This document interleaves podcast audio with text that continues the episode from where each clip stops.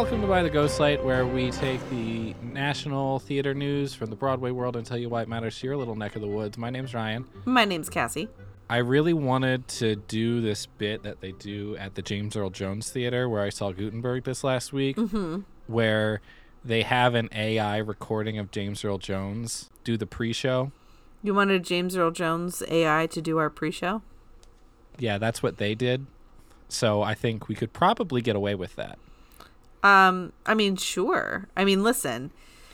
One of these days we're going to record an episode where I'm not sick and don't sound horribly sick. And so in the meantime, sure, let's get James Earl Jones to do our our intro so that people don't have to listen to my stuffy voice. I sat down in the theater that day to watch Andrew Rannells and Josh Gad perform, and then James Earl Jones' voice popped out, and Darth Vader was telling me to turn off my cell phone. And when Darth Vader tells you to turn off your cell phone, you listen. You absolutely listen. Uh, hi, everybody. I went to New York as promised, and I made it back, and oh boy. Hey, there's some stuff happening up there. Yeah, and this episode's mostly going to be you telling us about your trip. Cassie uh, got some texts and some photos as I went along, but Cassie has not heard much of this yet, No, I, which is different, I think, from last year. possibly. Who can remember? It was a Maybe I don't know. Who it was a whole year ago. Who remembers that far back? So I went. I saw four shows. We can talk about the four shows unless you have a uh, Broadway headline from the week between Christmas and New Year's. Not a darn thing. No, I had a dream last night though. That I Had a ended dream up. last night. You got on the boat to heaven. No, I had a dream last chance night that I got to see Sweeney along. Todd with you. But Uh-huh. they had something had happened to the theater venue, and so they had had to move it into like a middle school classroom. Perfect. And Great. so That's immersive. there were only like five rows of seats, Perfect. and they were selling for like five hundred dollars. yeah, call it intimate and jack up the prices. right Yeah. Exactly yeah, yeah. and and you were there and i was with a big group of people that you don't know but who in the dream they did know you Sure. and we were just hanging out in the space where they're going to be performing chatting and then they made an announcement saying the show was going to start and they were like well we don't have tickets so we're going to go and i'm standing there going yeah but they let us in and there's a bunch of empty chairs so do they know that i don't have a ticket can i just stay and watch josh groban do sweeney in this middle school classroom I think there's only one way to find out. Right, exactly. But I didn't stay asleep long enough to actually see the dream version of the show, unfortunately. I did see the actual version of your dream show. Minus one principal actor. Yeah. I believe she's better now. Apparently, she got very sick and she was out for at least two days, maybe three. Rough. So that's not great for her. We're going to go out of order. That sounds good to me. Let's start with Sweeney Todd. I saw Sweeney. I got to sit front row mez. It was incredible. And that place is gigantic. It's the Lunt-Fontanne Theater. I don't know how many seats there are, but there's so many. And I was sat next to a uh, delightful uh, teenage girl from Britain. Interesting. who was uh she was there with her her mom who's on the other side of her on vacation and they were here for like 2 weeks to visit family and see a show or two and she was very excited because her her choir teacher often talked about this uh this musical guy that she didn't really know she likes theater but she didn't know this guy uh name's um uh uh Steven Seinfeld Steven Seinfeld. Steven Seinfeld Beautiful. and really wanted to see a show by him Hey, you know what? I support seeing shows by Steven Seinfeld. So then I asked her very quickly, right as the curtain was about to happen, if she knew what Sweeney Todd was about, and she said no. So that was an educational opening for her. Oh boy, hey, there's a lot of bad stuff that happens in Sweeney Todd. There's a lot of bad stuff, Mm-hmm. But there's some very, very funny good. stuff too. There is some absolutely hilarious stuff. So uh, Sweeney Todd is really long. I always forget how long it is. It is. It's a longer one. Josh Groban is riveting. Good. He's everything. He's everything I wanted wanted him to be. He maintained throughout. He had a stoicism to it to his Sweeney. Like there was a like kind of a resigned.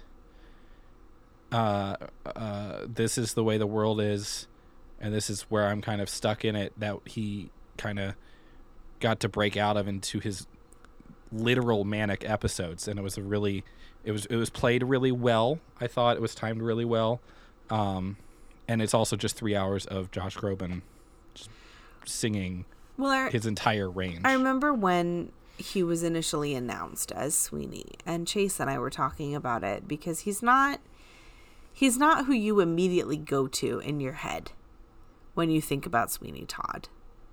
Absolutely not. And and what Chase and I both kind of agreed on was that Josh Groban has this kind of natural charisma to him. Like he just mm-hmm. seems like a warm, friendly guy.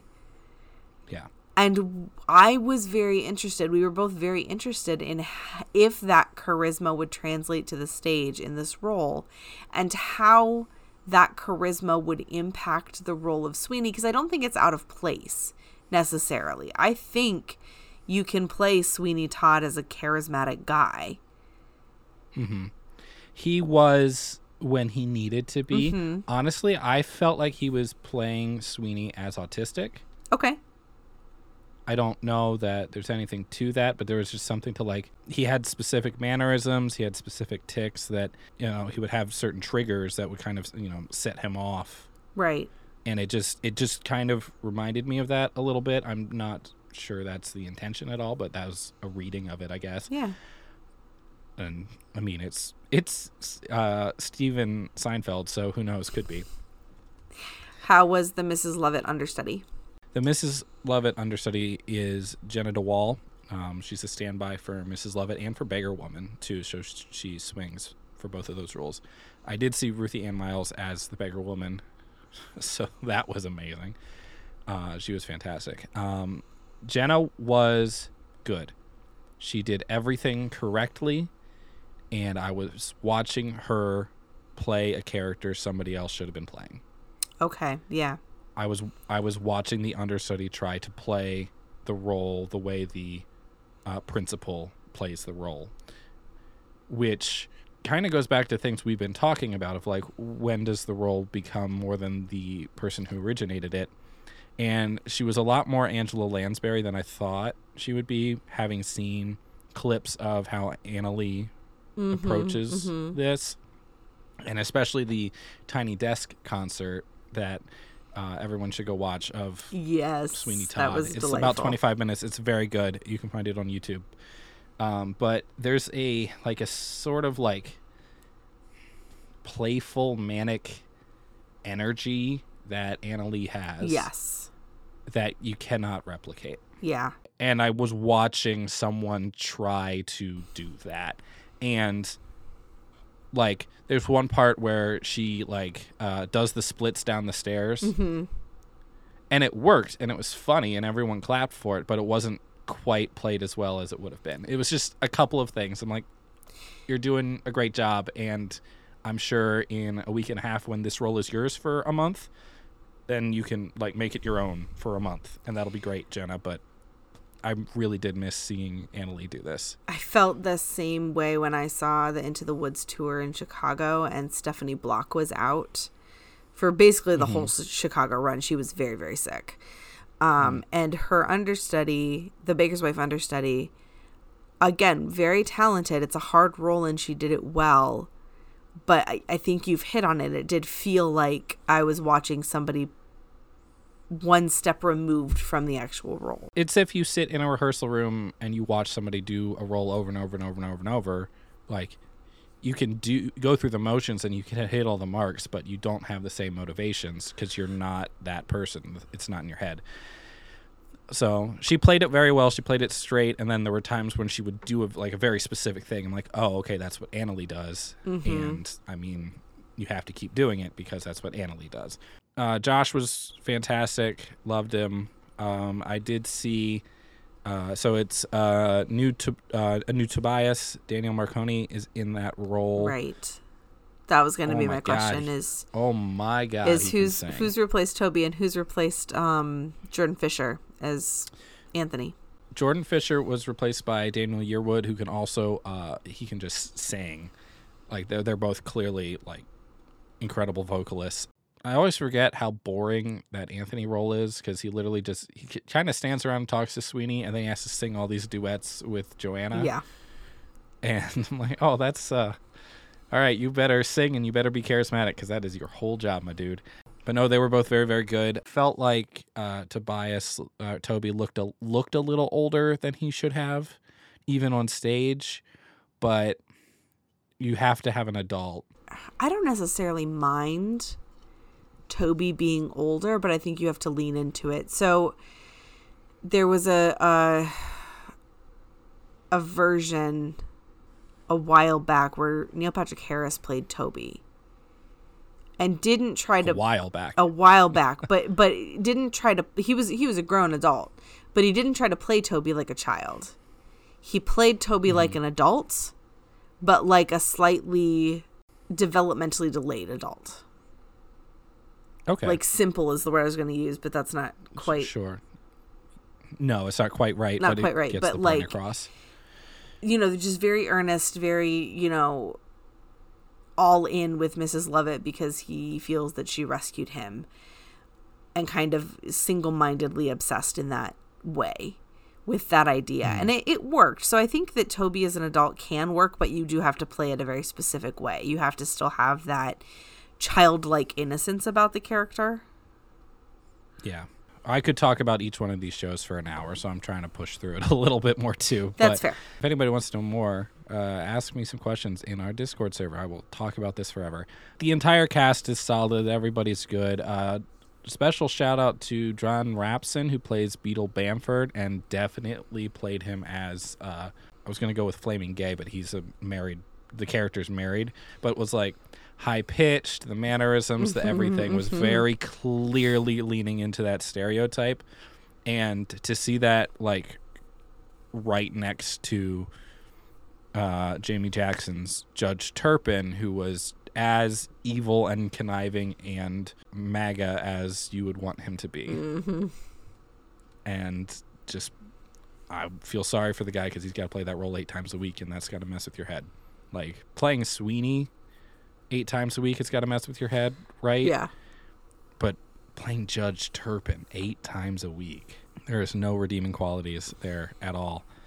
The cast is fantastic. They can sing. They can sing. The opening number from Sweeney Todd was performed at the Tony Awards, and it is a very good showing of what the show is, uh, what they do with the chorus, all of the choreography and everything. They do a lot in whenever they describe the past. So whenever they're telling the story of what happened to um, Sweeney's wife, what happened to his daughter. They do all that. They act it all out okay behind, behind or above. So uh, Beggar Woman does a lot more.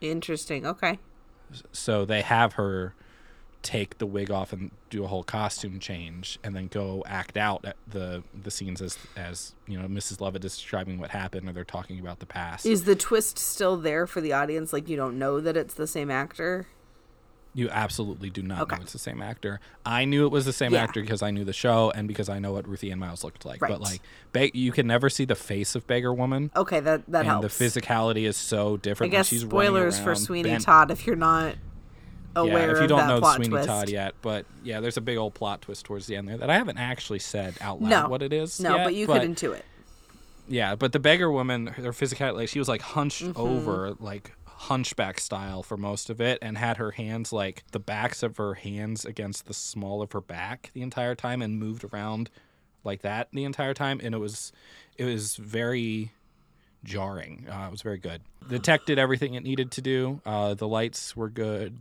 Um, there was so much fog, just constantly because that's this show. yeah Um, all all the blood was very good. The set is pretty cool, sparse by Broadway standards, but every single thing does some very specific things. There's a big old crane on the stage that um, spins and moves and is functional because it uh, they literally crane in the barber chair okay Two. They literally crane it in. Like Josh Groban is like standing there, like guiding the airplane into land to get the box down, so that um, Sweeney Todd can finally have his chair that he's so excited for, uh, which I thought was a really nice touch. that's cool Um, and then you watch him like unpackage it from the crate and get it all in the right spot and get it all locked in and then he immediately kills somebody and it's so smooth. The night I was there, the audience could not stop laughing okay at the deaths. i mean So Listen, this show's a dark comedy. It is a dark comedy. Yeah, but everybody kept dying because it's also like choreographed and set to music, and there's not really time to sit in it. Yeah. And this is, you know, in, in Act Two when he has the barber chair and he's already killed um, uh, the barber. I don't remember Pirelli. character's name off the Pirelli. Thank you. When he kills Pirelli in Act One, like there's no laughter there, but in Act Two, once they start the whole routine of what they're gonna do with the pies and the everything, the audience responded with a lot of laughter, which I th- found interesting because how else are you gonna like deal with it? Like, Yeah. how else are you going to process oh gosh uh, how long am i stuck here watching how many people die Yeah. and there's blood like it's a slide right the chair goes flat they dump the body down the chute it's a whole thing Yeah. uh the giant the giant oven was very good everything was done very well i will spoil one bit of the ending how they decided to do it because uh, I, I like it a lot and most people won't actually physically see it. Um, at the beginning of the show they have uh, sweeney uh, come up out of the trap door. Right. right and that's a whole part of it. At the end after they, they get to the the epilogue of the show and sweeney and lovett and everybody that are is dead come out and they sing again and they have them go like arm in arm upstage and we watch them literally like step off and like dead fall down through that trap Oh, door. cool. and that's the blackout. That's neat. it was really cool. Because they they were everybody was downstage and they were finishing singing everything up and then they turned and started going. I'm like where are they going? There's nowhere to go. There's nothing there. There's nowhere there's a big old hole. Oh this is gonna be great. And it was. It was really good. You can listen to the cast recording um, i'm sure there's stuff all over uh, youtube and tiktok you could probably piece together watching a good amount of the show uh, Josh and Annaleigh are only in this through January 14th, and then we get Aaron and Sutton on February 9th. Boy, I'm sure we'll talk about this more later when it happens too, but my two cents right this second is that uh, the Mrs. Lovett role will change greatly, and Sutton will do whatever Sutton's going to do. And I don't know how Aaron does this at all. Yeah. I don't like. I'm sure he can act it, but it's not like Sweeney only sings three songs. I forgot how much of this show Sweeney Todd has to sing. Oh yeah. and it's in that baritone bass range the whole time. And I'm sure they're gonna figure out a way to do it, but I don't know how that's gonna work. But they're gonna make a bunch of money doing it. Yes, they are. So you saw Sweeney Todd, but you started your trip seeing a repeat show. a repeat show and now for something completely different i had two very different days i had day one which was just joy and happiness Uh-huh. and day two which was dark death villainy and evil You planned that out beautifully then. i really should have flipped them or maybe like done one of each on each day. Um, so i had a really really good first day and that second day like i was ready to go to sleep that night. I did not need anything else. But the first day i went to & Juliet uh, for the matinee because there were only a couple of matinees available on the 26th which is you know i probably should have thought that through a little bit more. But i went back and saw & Juliet and i basically saw a whole new cast. Okay. which was which was cool. Uh, Lorna Courtney and Betsy Wolfe are the two Tony nominees. They were out, so I saw understudies for those.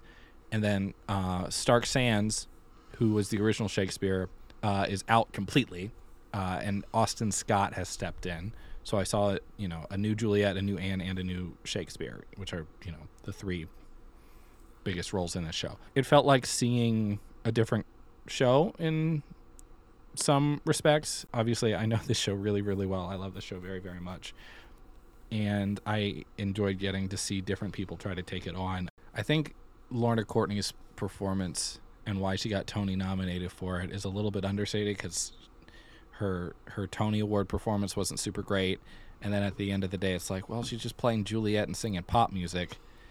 And then I saw her understudy, uh, Rachel Webb, who uh, can sing and was very very good, but it was that same like you're you're trying really hard to do to step into a Tony nominee's shoes. Can you imagine if your job was to show up to work one day not knowing if you're going to have to take over for a Tony nominee. That's just their job. There's a lot about Broadway I could never do, which is actually most of it. uh, but yeah, that that's wild to think about. And to know that like maybe not so much with & Juliet, but definitely with Sweeney Todd, like to know that there are people who will leave the show because you are performing. Yes. Absolutely. When I did get an email for Sweeney Todd that morning saying that Annaleigh was out for the day and if I wanted a refund, I had to contact them by a certain time that day. But that like that was an email that was sent out. Mm-hmm. Uh, & Juliet is so so so so much fun. I love this show so much. Um, I got to sit front row. It's the first time I've ever sat front row for a Broadway show. It was really really cool. I was right there, um, and they still did the thing at the beginning of the show where the cast comes out and starts interacting with the audience in the front row. Mm-hmm. And I think it's the first time that I've ever like actually been a little bit starstruck. Yeah. I I don't, I don't think that's ever really happened to me before. But I'm sitting there and I I'm like getting ready to like to watch the show, and then it, all of a sudden it's like it's like ten minutes before the show, and then all of a sudden there's like actors sitting on the edge of the stage in full costume trying to hold a conversation with the people around me and find out where everybody's from. And I'm like, oh, hold on, I am not prepared for this. Hi, you're right there. Okay. So did you did you like & Juliet as much the second time? Does it hold up? I I think I I might have liked it even more, honestly. We'll make a convert of you yet. Yeah, it's real good. It's really, really, really good. Uh, and it's just it's just so much fun, and it's got so much good energy to it. The Shakespeare adaptation part is really good if you're a Shakespeare person. And then we've talked about it being a jukebox musical, and there's no way around, you know, how you weave those lyrics in, and everybody's kind of bobbing their heads along because they know the songs. But I think it's part of what gets people invested in it.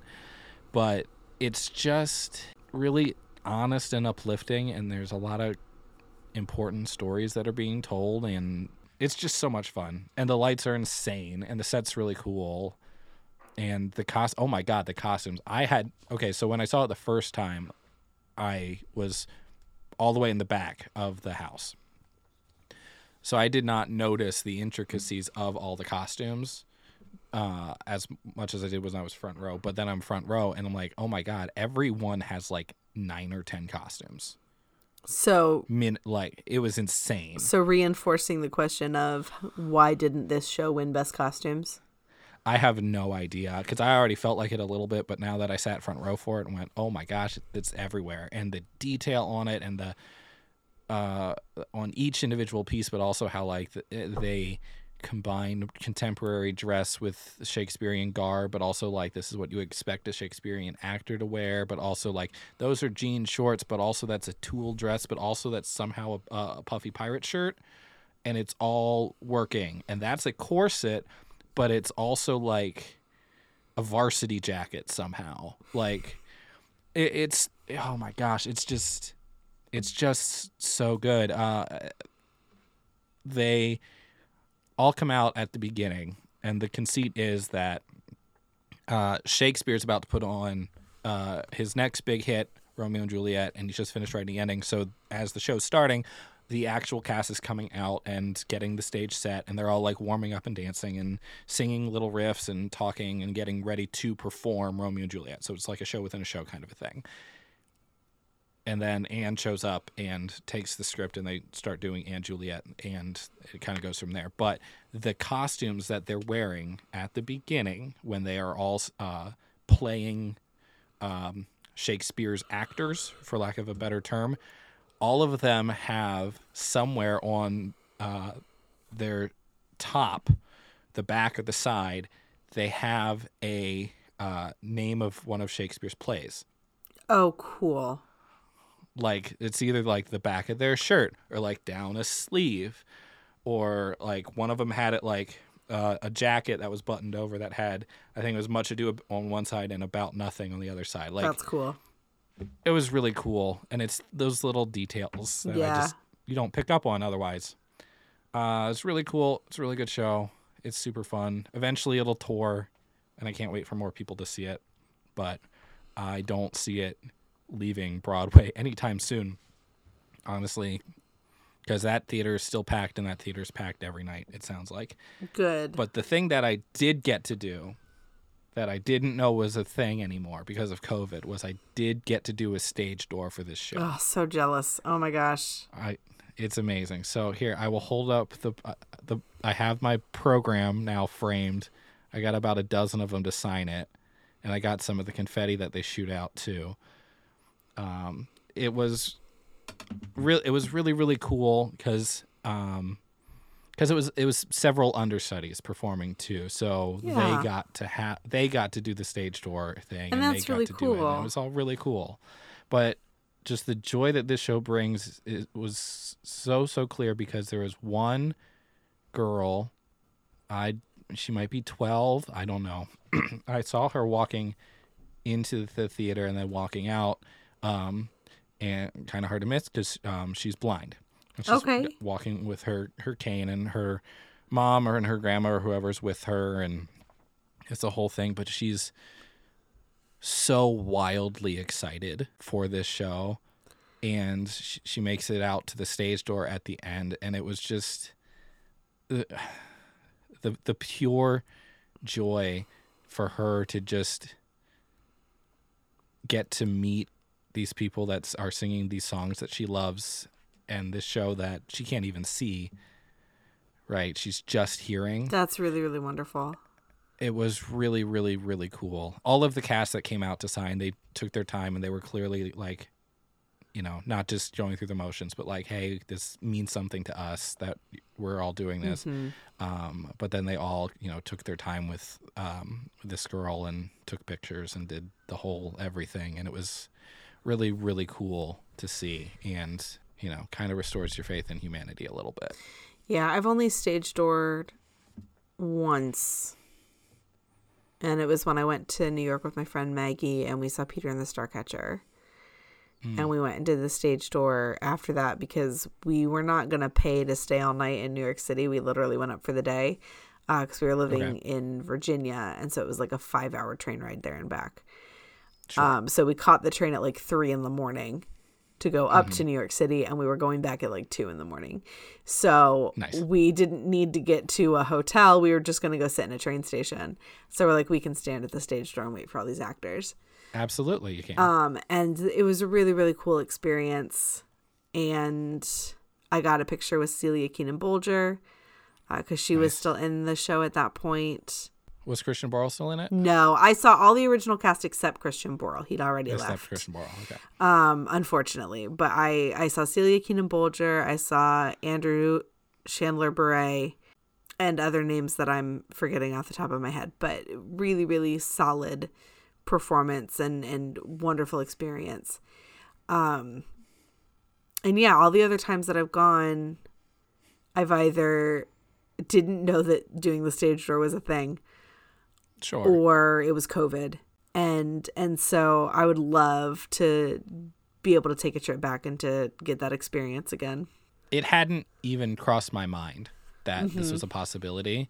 Like I literally left the theater and turned the right way and saw they had the barricade set up Yeah. and there were some people waiting and I was like, "Oh yeah, this is happening. I'm doing this. This is amazing.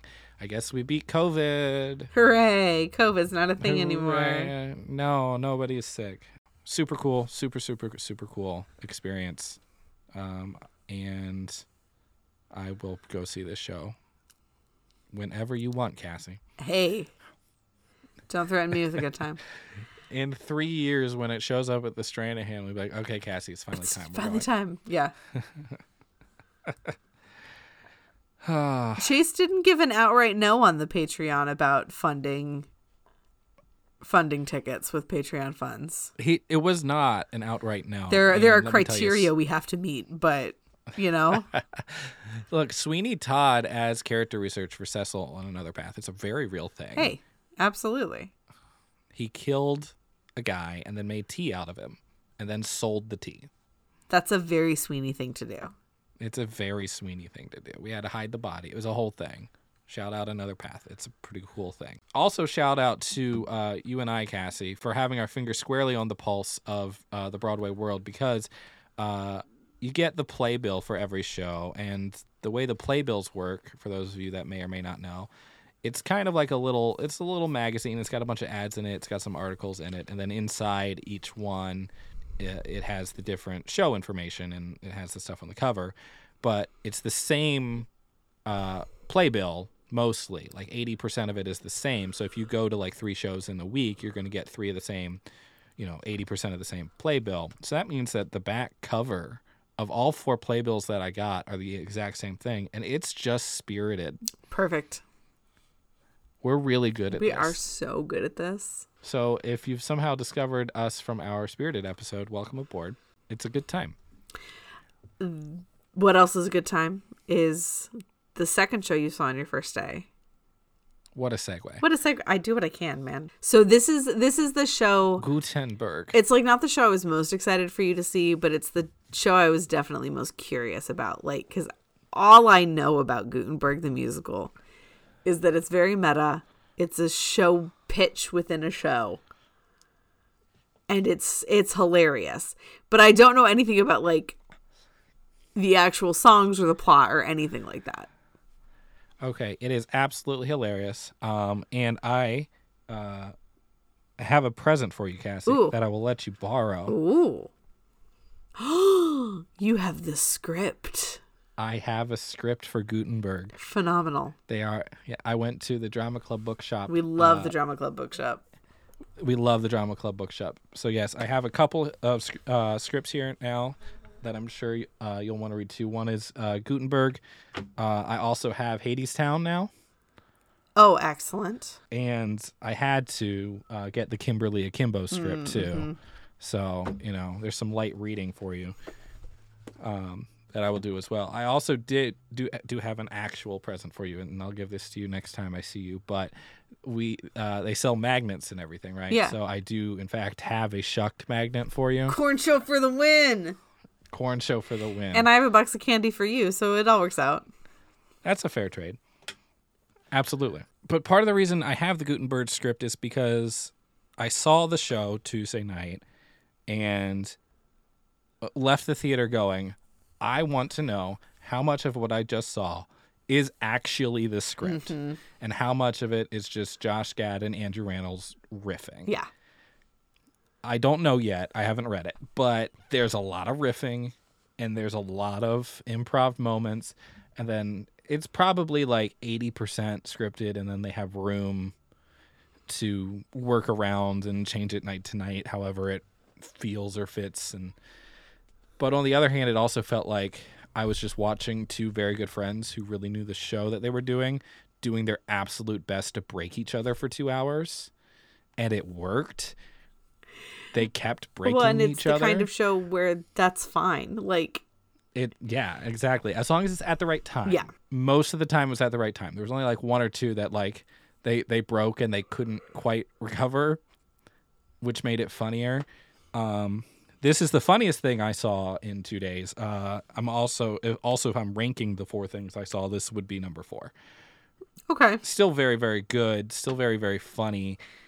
Not much of a point to it, but how how can there be?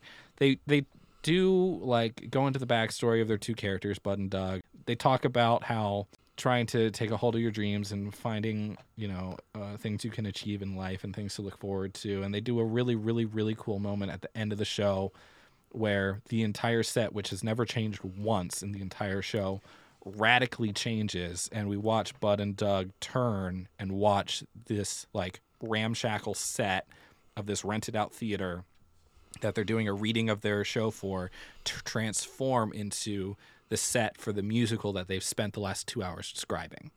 That's cool. And it was it was really really cool, but you can only do that on Broadway. Yes. You got to have that Broadway money. You gotta have that Broadway money. And if your script only works because you have Broadway money, I don't know if your script works. Like, Okay. sorry, I don't know. I don't know. Some of the music in this is really good. So, for those of you that might not know the conceit of Gutenberg, it's Bud and Doug have written a musical, and they are. Uh, uh, Bud's uncle died and left him some money, so they rented out a theater for one night and one night only to pitch to a bunch of Broadway producers, the audience, uh, to try to get them to pick up their show Gutenberg. Uh, to, to take it onto Broadway. So it's Bud and Doug playing every single role, and then they have these large, garish yellow mesh trucker hats that have different character names written across the front of them in bold font. And uh, they go it just kind of goes from there uh, it's called gutenberg because they base it off of gutenberg the guy who invented the pre- printing press. So there's a lot of bible jokes a lot of religious jokes. So there's two shows to this right? There's the show of hey we're trying to put on a show and then there's like the actual show that they're writing. The actual show they're writing is not great but they're trying their best. It feels a little bit hunchback uh, and it feels a little bit like dark disney a little bit. Um, and it kind of works, kind of doesn't work, and then at times it feels like Book of Mormon, and then at times it it it just kind of falls apart a little bit, but it, it mostly worked. But honestly, it's there to be. It's mostly there just to to push the plot forward and be funny. Like they decide that the the woman who is Gutenberg's love interest, who works for Gutenberg, uh, her name must be Helvetica. That's that's funny. It's really funny. Um, and they then they make about seven Helvetica jokes, which is about three too many. Yeah. But they keep going. The bad guy is they just call him Monk, and he's like a very very bad priest. Like he he hates God and loves Satan and is the epitome of evil. Like the entire show goes red. Like all the lights change to red, all the set changes to red when he sings his big villain number because they're really leaning into all the stereotypes. But then you have uh you know, Josh Gad and Andrew Rannells both like singing three octaves of range because they have to play male and female characters, both for purpose because that's the way this goes, but also for laughs, but also because they both have the stupid ranges. Yeah. So it works because it's the two of them. I don't know if it works without the two of Yeah. them. Still glad I saw it. Laughed so hard. Mm-hmm. Had a great time. And now you have to reveal for all of the listeners who your celebrity guest producer was. Yes. The celebrity guest producer comes up at the end of the show and uh, gives Bud and Doug a Broadway contract, thus ending the show. It's amazing that they have to have a celebrity guest producer at every show, otherwise the show can't end. like it's it literally ends the show. Like they hit a wall, they can't go any farther, and then this person steps out of the wing, and they're like, "Hey, here's your here it is." And then so like if you've seen it on TikTok, Bud and Doug do the whole thing with the celebrity pic, uh, producer, and then they get the contract and they hug, and then they turn up stage, and that on all the TikTok videos it goes dark there, and that's the end of the video. That's literally the end of the show. Like Yeah, the okay. next thing is the set changing, and then the show's done. That's it. Okay. Mine was Randy Rainbow. I don't know who that is. Me either. I had to Google it too. He does like uh like YouTube political Okay. funny interviews. Um I've some people that I've told it to have been like, "Oh, I know him." And I'm like, "Great. I didn't." Because Um the the so that people was- that I saw, like on the days on TikTok surrounding your trip, were Neil Patrick Harris and his husband, one Mm-hmm. Yep. day, and then Lin Manuel Miranda another day. Yep, I missed both of those. Yeah. When I was standing in the line outside, um, I, kid, I can't make this up. We were standing in the line outside to get in the theater. One of the SUV, there's so many black SUVs, but a black SUV goes by the theater with the window down, and everybody starts shouting. It's Darren Criss. I was so excited. I thought that Darren was going to be the celebrity guest producer, and anything less than that was going to be a letdown anyway at that point. That's fair. That's Um, fair. But uh, yeah, uh, funny show, good show. Uh, I'm sure we'll get the music. I don't even know if there's a cast recording of it I haven't heard not. anything about it. Yeah, it's it's funny, it's fun. If we find a way for it to work without two very specific people doing it, that'd be great. Um, there was a, um, a James Earl Jones AI recording at the top of the show, as the pre-show announcement, Yes. and that was that set the tone very, very, very well. Because to hear uh, James Earl Jones call himself an AI was a, a, a 2023 weird thing I did not have on my bingo card. um, I, am I am not sure if it was actually AI generated or if it was James Earl Jones. I don't know. Either way is funny. I don't know which way is funnier.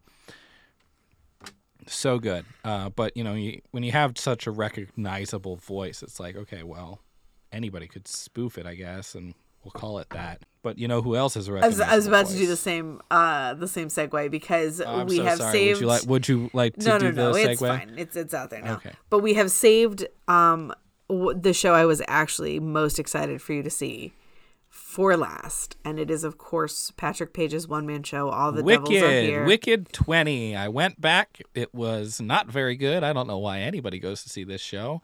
I know that's not true Ryan you sent me pictures I did. I sent you pictures because I did go see All the Devils Are Here.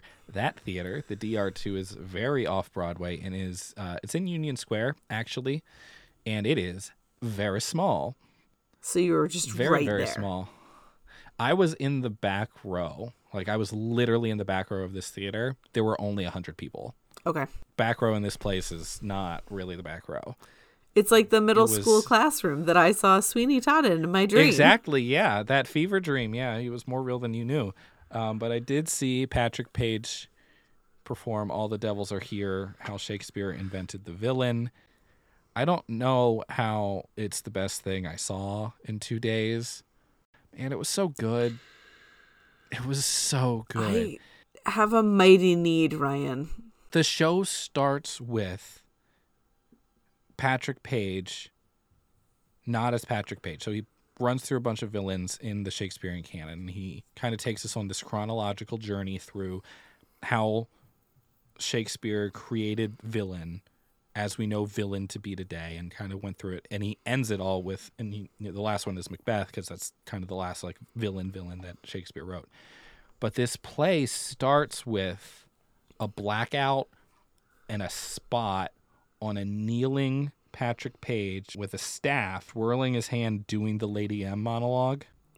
And then he just snaps out of it and, he, and says, Well, that's terrifying, isn't it? Ugh. Like, oh my God. Oh my God. It's so good.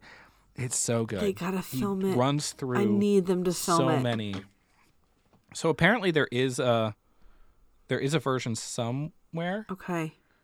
he's done variations of this before and i and i think it has been filmed at one point it this is a one man show so we have a uh, list of all of the villains that he runs through he st- starts with the lady m monologue he uh, and then he goes to um, aaron in titus shylock and merchant malvolio in twelfth night claudius in hamlet angelo in measure for measure Iago from Othello, Edmund from King Lear, Macbeth, and ends with Prospero. I Um, freaking love that he ends with Prospero he does because and and he uses the same stick that he used for Lady well, I M. thought that's I It thought that's on- what you were it- gonna it sit- say when you were saying. it sits on the, stage yeah. for an hour and a half. It sits on stage for an hour and a half, and he doesn't touch it for ninety minutes until he does Prospero again, and then he snaps it in But half. I I love Prospero as the final villain because Prospero is the villain of that show,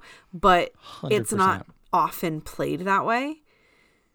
no, But Prospero is the villain, and I adore that he's included in this lineup. it's so good. Like everything he did with this was so good and it's so it's so academic and so researched and so presented as such. Like I felt like I was watching him present his thesis. Like this is how he got he becomes Dr. Page or something. Right? Like but also you don't have to be a Shakespeare person to follow along. I, it certainly helps Yeah. like it certainly helps but it's also it, it's just an exploration of like how people do bad things because i won't recount the whole thing but the the short version is that before shakespeare really created like a relatable villain like a uh, uh, a bad guy that had motivations and reasoning and justification for his actions and you could get to the point where you could say okay that's he's the bad guy but i can understand. Mm-hmm. that didn't exist before shakespeare came up with it. Okay. and he talks and he talks a lot about like you know how before that you played like people would come out and they would play like the idea of like somebody would come out and play like play lust or play malice. And they'd have this big mask on and it'd be like these the pastoral plays and all of that stuff. But like or you would know that that guy's evil because he's black or that guy's evil because he's a Jew and that's how that worked until Shakespeare kind of took it one step farther and went you know what if what if I can create deeply intricate humans that are both the heroes and the villains and let's see what that looks like Right. Because that was my And other he- uh, yeah like point a little bit was Shylock is but also isn't the villain Shy- of Merchant exactly. of Venice. He is Exactly, he is which- slightly villain, but he is mostly victim. he is mostly victim in that. And it's the smart the smartest thing about this is how our good friend Patrick kind of positions throughout the whole thing and couches a lot with I'm far more eloquently but it's like I'm a white dude. This character that I'm about to portray for you is not. But in order to understand you know we have to you know perform it as it was intended and yada yada yada yada. And because of that he was also able to talk a lot about like the contemporaries of the time. So he, like he talked a lot about um, the jew of malta Mhm, by marlowe which was a huge hit at the time but also you know fed into anti-semitism. Yeah. i mean granted 1500s anti-semitism but anti-semitism. And then shakespeare releases the, the merchant of venice as kind of like a commercial response Yeah. to like this huge commercial hit in the, the Jew of Malta, and it's like, okay, and here's Shakespeare's play about a Jew, but what if the Jew is sympathetic? Well, what I appreciate a lot, and we talked a lot about this when I took Stephanie Gearhart's uh, Shakespeare literature class in college. Best class I took. We talked a lot That one. about how Shylock is the villain not because he's a Jew, but just because he's kind of an awful person. Mm. And and I think that that was an important distinction. Like he's not being villainized because of his Judaism. In fact, he's got that very famous speech about we're just like anybody else. Yeah, if you prick us, if you do prick not us, bleed. Do we, do we not bleed? And so, like, I think that that's really important. Like, he's a villain because he's actively trying to carve out a piece of a guy's chest. Oh, and the way that got staged. So that scene in particular is one that he did. He would do monologues or little scenes from each one. Sometimes he would do two characters at once because he can, because he's Patrick Ugh. Page. Um, but he played that scene between Antonio and Shylock, and played Shylock so sympathetically, but also played them both as like old friends in a way, like, or at the very least, like business colleagues that are congenial like and and this is just what it is. And it was not villainous at all. And then it then it monologues into the if you prick us do we not bleed and was defending Shylock in such an incredible way. It was uh, the man's amazing. He's absolutely amazing uh, he did for Othello when he played uh, he played Aaron the Moor and he did the uh, the Aaron monologue, but he turned it into a conversation between Aaron the Moor and um, the character that from the uh, the contemporary Marlowe play that was very very similar that might have been drawn from each other. Right. Um, it was and it's just like, see, look, yeah, of course we think one is like the other. Yeah, that's what happens in TV nowadays. Somebody does something cool on TV, and then we see that same idea get percolated out for the next ten years because people copy. Yeah, that's how we figure out how all of this works. But also, you know, how do we get from Shakespeare just writing a villainous person to Macbeth, where you have a good person that we watch go on the journey of taking their good and throwing it away. Did you have Don John on that list? Did he do Don John from Much Ado About Nothing? He did not. He did not do Don John. He did do Malvolio. from That's Twelfth Night. interesting to me that choice because Malvolio is a putz. Um, like he's definitely an antagonist in that play, but I don't know that I'd classify him all the way to villain. I feel like Don John is more of a villain in his play. I kind of thought the same thing because he started talking about Malvolio, and he the way he did it, he he talked about it was that on because he the whole thing was chronological to Right, right, right, Shakespeare, yeah. like, and so we, that's that was the point, right? And at this time when this show came out, uh, it was right after Shakespeare has reached like financial success, Mm-hmm. right? And they got the Globe, and he- he's got money in it, and and he's a noble now, and uh, he presented Malvolio as like a self insert or, or like a Shakespearean shelf insert of Will saying, "Look at this self-made noble who has come across it all and wants everything, and isn't he just the worst?" Okay, okay. So historical So, context like- is important for that one. So historical context there, um, and you know whether or not it's totally true or not, it certainly could be, or it's you know plausible enough that it, it, it makes sense for this narrative. I want a script of this Yes. Really badly. I don't think it exists yet. Um, this has been extended into February, so if you're in New York, um, it's absolutely worth it. And uh, I did also get to do a talk back. So with I'm them. I'm livid about this. I'm just livid. I did get to do a talk back with Patrick Oh my Page. God. So the man is ripped. yeah. Like the man is jacked. Yeah.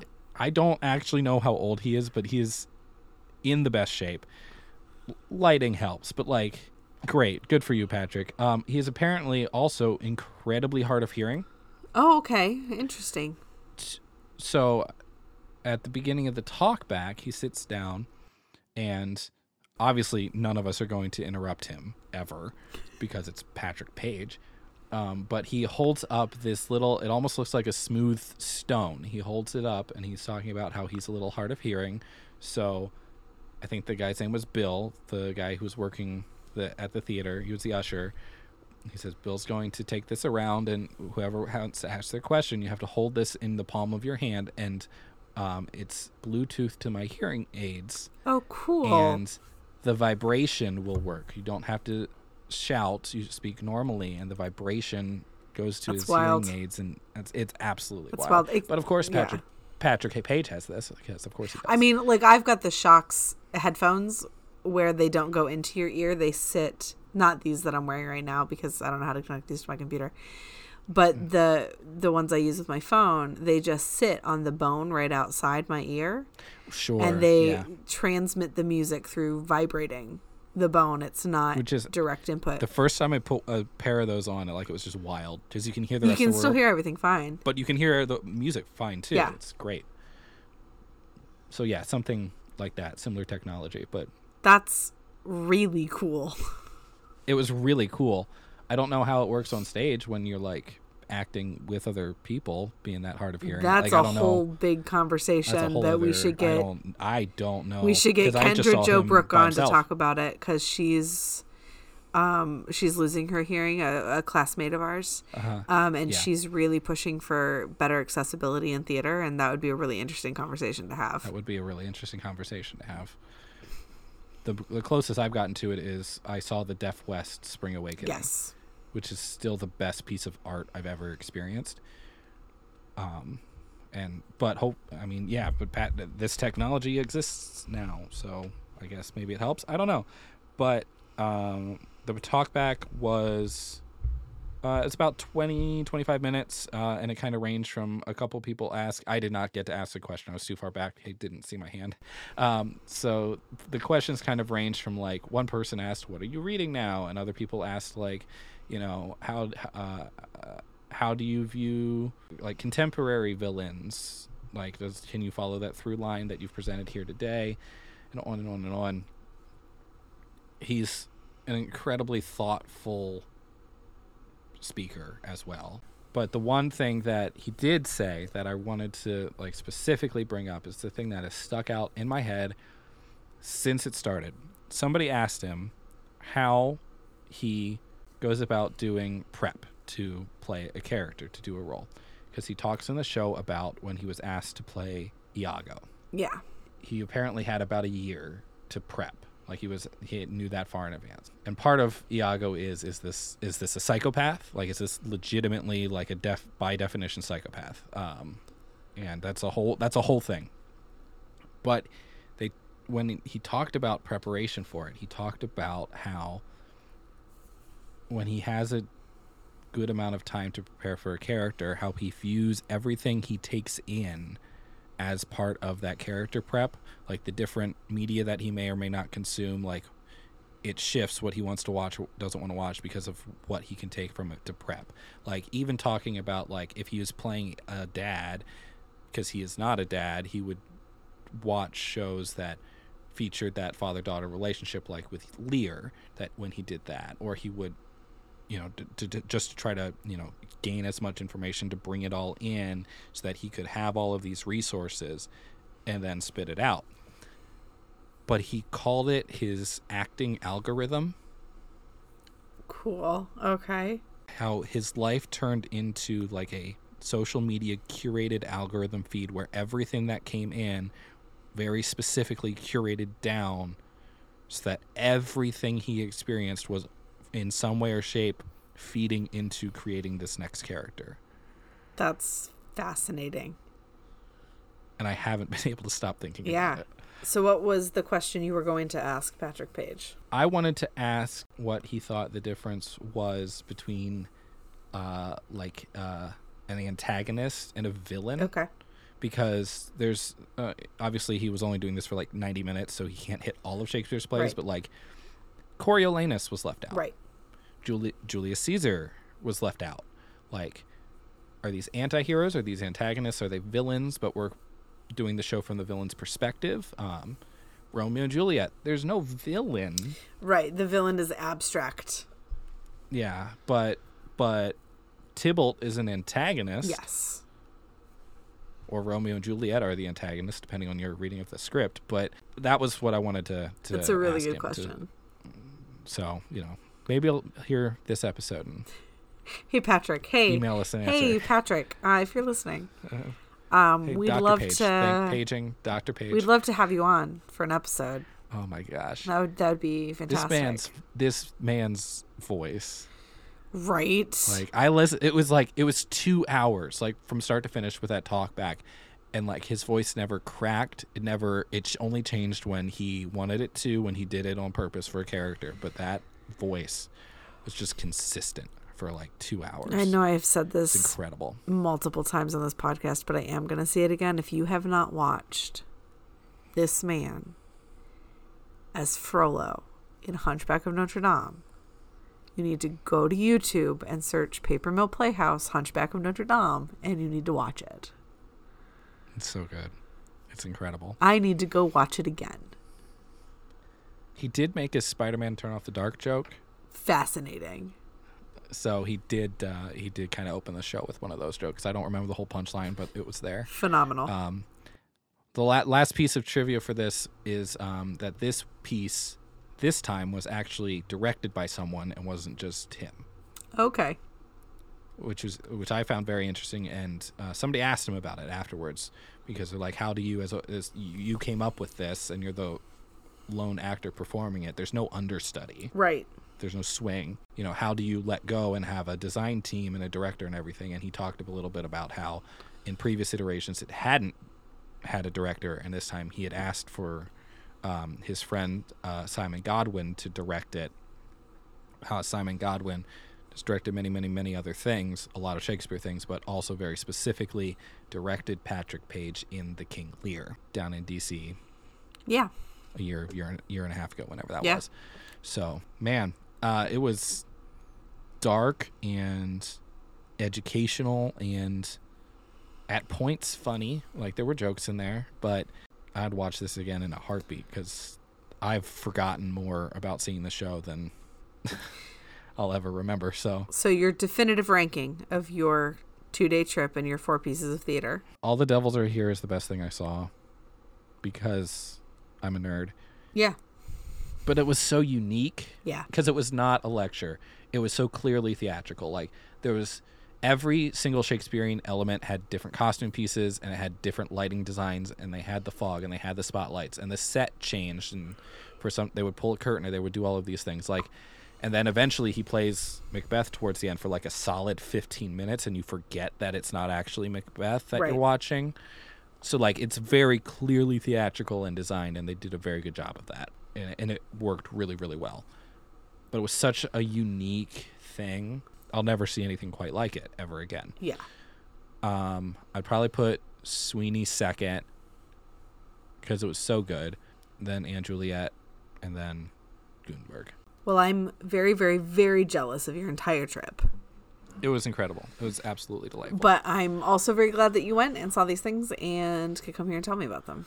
And all of our listeners, of course, but mostly me. Mostly for you. That's really why we're doing this. That's the whole reason this podcast exists. oh boy. Well, uh, did we miss anything else in the theater world? So it is interesting because this is December 30th right now, and this isn't going to come out for a week and a half at this point. So, uh, happy holidays and happy New Year. Yep. I did see one other piece of media uh, since I've gotten back that we should talk about because I don't think you've seen it yet. Maybe this is in two weeks. Uh, there's a new movie out. The rom com is uh, Anyone But You. I have thoughts. I've only seen the trailer and people online calling it a much ado about nothing retelling. It is a much ado about nothing. Retelling. Is it? Hundred percent. Is it? Does the so wedding go absolutely words I can't say because this is a family friendly podcast? Yeah, sure does. Okay, good because like that element has to be there because otherwise it's just playing on tropes with Their names. names. are no, no, no, no, no. Their names. Their names are Ben and Bea. I know their b- names. and uh, like at one point they have her type her name as Beatrice just to prove her name's Beatrice, but they also flip uh they flip Claudio to Claudia. Yeah. They change Hero to Holly, so it's so they're getting married, right, and and, and then it's a whole thing, and they end up in they end up in Australia. I I get that, but I'm saying that there are lots of adaptations that try to call themselves adaptations when all they're doing are sharing names and tropes, but they're not no, an actually adap- following this the is an plot beat. adaptation. Okay, It is an adaptation. 100%. And I want all I want all Shakespearean comedy adaptations to be rated R now. fantastic. This is rated R. So, uh, Martin Luther King Day is coming up, and Chase and I both have it off, but the daycare is open, and so we can take Kai to daycare, and we can just have a day where we don't have to watch a child or work. And uh, we've talked about like maybe going to see a movie, and I might push for this one if I can convince my husband to go watch a rom com with me. listen it's so oh man it's real funny. It's real funny and it's real good. And it's like i'm I was sitting there I'll tell him that I have to see it for the podcast. there you go that works Cause like we have to do a Patreon episode. That could be our Patreon episode. it could be i kind of do want to watch more high school musical musical the I mean, we though. can do that too. we can do that too but i'm sitting there in the theater watching the watching anyone but you and like reaching out and like being like haley this is the end of act one this is when they do this and then like the beat changes and it's act two and like this is literally it's beat for beat. It's beat for beat. And she's just like i don't care or understand. Let me watch this movie. Oh it was great. I don't want to there's so many there's so many little Okay, well, nods to it. Listen, i don't want to ruin it. No, I will tell Chase this has to happen. So, there you go. But this episode is long enough at this point, so it is. we should probably Oh, end it there. Yeah, my voice is starting to give out. I can feel it going. Uh, thanks for listening to us and Ryan's New York trip 2023. I'll come up with a better title in the edit, I'm sure. Broadway's real cool, art's real cool. If you get to go see shows, they are expensive. There's cheaper ways to see some of them, but you know, if you can do it and you can make a whole experience out of it, like it's it's still New York City. Highly recommend. Uh, we are part of the Ghostlight Media Network, uh, which may or may not reimburse me for some of these tickets. Chase, Chase. Find us on Twitter X Ghostlight Media, uh, as well as uh, by the Ghostlight Pod. And uh, if you got any more questions for me about any of the shows that I saw, ask them over on the Discord server. And I think that covers all of our all of our buttons here to end 2023. I think so. Yeah. Thank you all so much for sticking with us through this year. We've got some fun things coming up next year. We're each directing a handful of shows, so we'll really get into the the nitty gritty of how that works and how that process works, and hopefully that's interesting. And plenty of new Broadway stuff coming too. Absolutely. That's all for us this week. I'm Ryan. I'm Cassie. Join us next time by the Ghost Light.